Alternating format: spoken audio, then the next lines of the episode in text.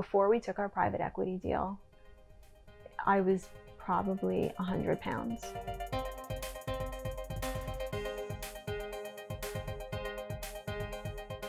At 20 years old, Helene dropped out of Monmouth University and became an account executive at Theory. From there, she landed top positions at J. Lindeberg and Miss 60, and then created her own clothing store, Cantaloupe, that would rival Intermix and Scoop. In 2013, the young fashion entrepreneur leveraged her experience to co found the world renowned luxury color cosmetics brand, Surratt Beauty. Surratt Beauty's do it yourself attitude is the embodiment of everything Helene believed in.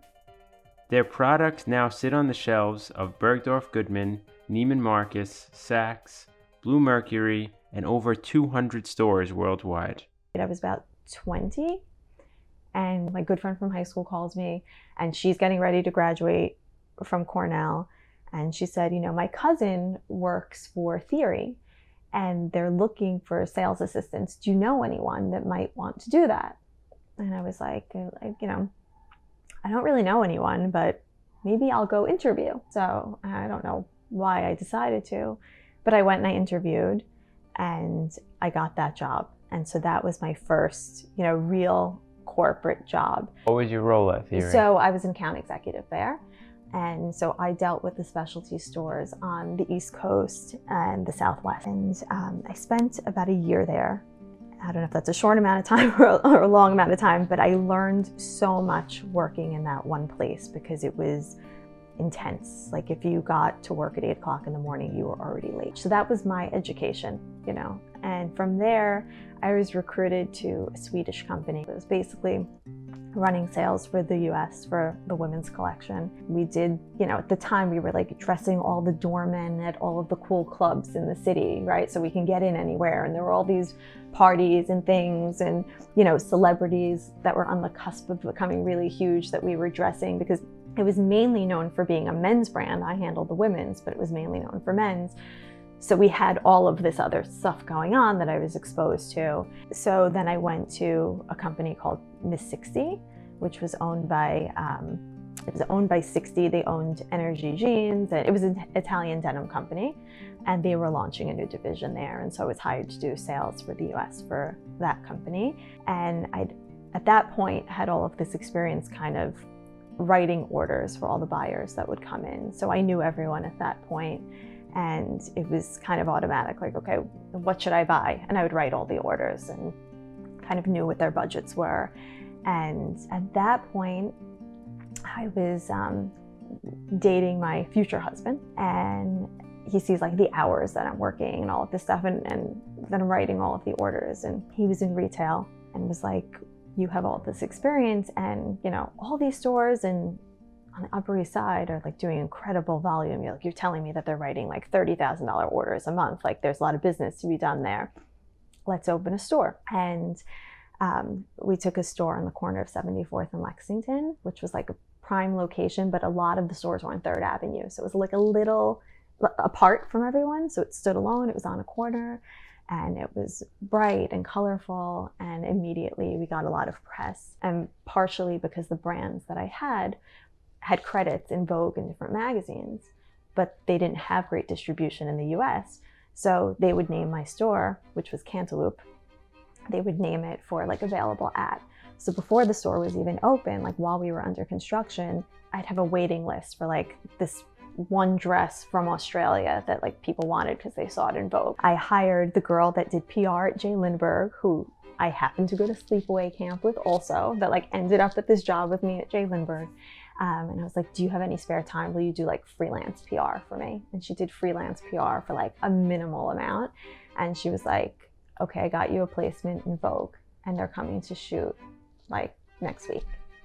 So I was like, Okay, that's really cool. So, um, so I opened the store, and it's really exciting, and we have great press. And Vogue is coming to do this shoot, and I'm like this 23 year old kid, you know, and I have Scoop coming in and spying on the store and Intermix and all of these other places that are really established. I'm like, why do they care what I'm doing? But we had a lot of buzz. And um, so Vogue comes to shoot and they send hair and makeup and they send a makeup artist, and his name is Troy Surratt. And we become friendly, you know, and this is in 2003. So, um, you know, we meet, I get married, he does my wedding makeup, and we don't see each other for many years.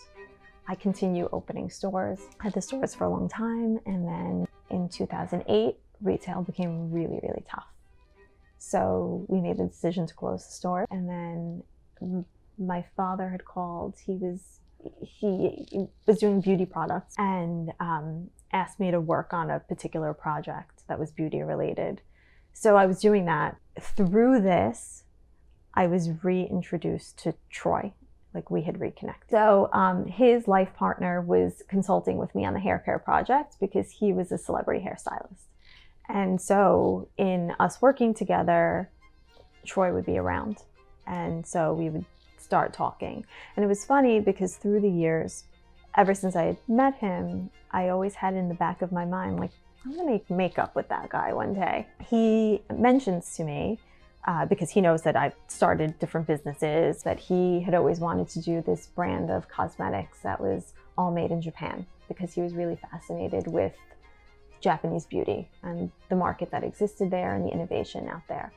And I was like, okay, let's do it. And he he was a great product developer, right? Like conceptually, like knew from a makeup artist point of view what a pro would want in a product.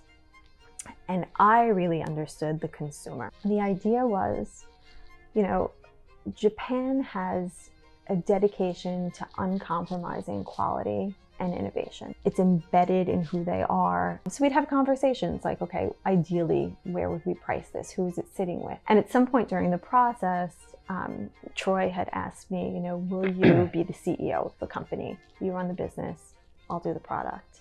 And that's kind of how we started. Someone at Barney's heard that we were working on something, that there was a brand coming. And this is shopper at Barney's in the beauty department. He would buy all of the products. So the people that worked there knew him from coming in and shopping in the store. And he had told someone, like, I'm working on something. So she told someone that was a higher up there, and they called us in.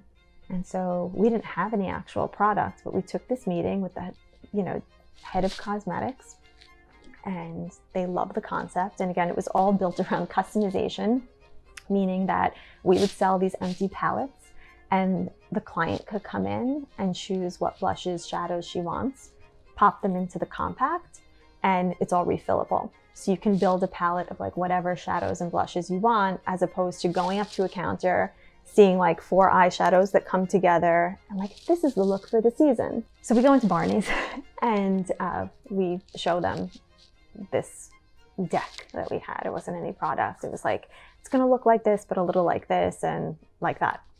And they're like, we love it. And we're relaunching our beauty departments. We're renovating New York and Beverly Hills. We want you to go into 12 stores and we want the exclusive for the first year in the United States. Can you make the timeline? Can you launch in eight months? I think it was. And I was like, yeah, we can do it. and we went up to Fred's and had a coffee and looked at each other and we said, how are we going to do this? We, this is, it's a million dollar project. It's like minimum. And they just kind of looked at me and I was like, okay, so we'll raise a million dollars. And we committed to Barney's and I had to figure it out. Then a girl that was helping us on our packaging had said, oh, you know, my husband's friend works in finance and I think he invests in some things. Like, why don't you go meet him? And he loved the pitch. And he said, we do this meeting, you know, once a month where we invite entre- entrepreneurs to come in and like kind of like Shark Tank, right? But it's like all these finance guys, like 20 guys having pizza, like very casually mm. after work. And like we go in and we're all dressed up, and, you know, and we talk about what we're going to do. And apparently, we left the room, and every guy in the room was like, out of all the brands we've seen, that one's gonna make it. So I think the first round, we raised the million, and I think we had six or seven guys that were invested at different levels. So we raised the money, we got the business off the ground. We have all the products shipped from Japan. We didn't have time to carton it in Japan because we were going to miss the deadline. And Barney sold like a three month supply in the first two weeks. And then everyone started calling. So Sephora, Mecca in Australia, Liberty of London, Harrods, like everyone. And so we would just do meetings. That's how it really started. They saw your product so everyone Barney's. saw it at Barney's, which was part of the strategy, right? It was like launch here, like who, who where's the place that does the brand discovery? It was Barney's. So we knew that every buyer in the world would be walking through that department, particularly when they relaunched their beauty department. Like all eyes were in the store. And like, oh, what's this brand? So we went from there. We couldn't open anyone in the US for the first year because of our exclusive. And we opened Liberty in London, which was also an amazing partner, a great store, also a place of discovery. So you had other buyers from other countries coming through there. You're still in your first year. Yeah. We were three people and then like a couple of interns at that point, operating at a level of like brands that had been in business for 30 years. Then we opened Sephora, which was like Sephora's the dream, right? It was a huge financial undertaking. We had to go out and raise more money. And so we raised like two and a half million dollars the second round. So it was again while we're finishing up like the first year of business, we're now going into fundraising mode again, which is very, very taxing and could be disheartening at times. I mean, it was just a complex period of time, but um, we raised it and that gave us the funds to go ahead and open Sephora. And then in year three, we were having significant cash flow issues. And at that point, a lot of private equity firms were reaching out to us just in general because they were watching what we were doing. We met with a lot of people and eventually we did take a deal. And it turned out to be, you know, I didn't realize it at the time, but an ideal situation for me personally. I was at the point where I really was going to step back.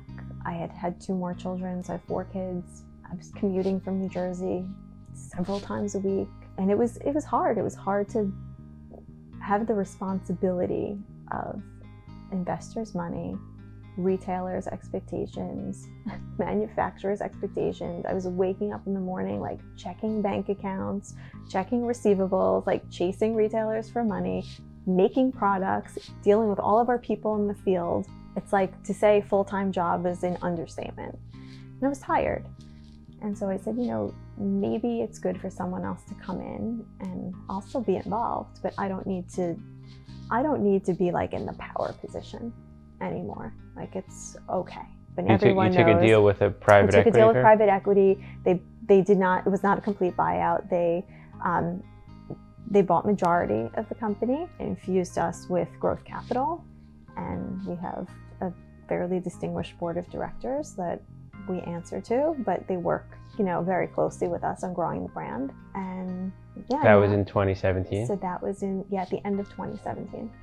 Yeah, so it's like it's almost three years now. and then you stepped down as CEO. I stepped down as CEO when that happened. Our new president came in. She's still with us. It's just been a very nice change. Do you remember your biggest down moment over the years? My biggest challenge was really before we took our private equity deal, I was probably 100 pounds and I was working like at really a ridiculous rate. I was super stressed out.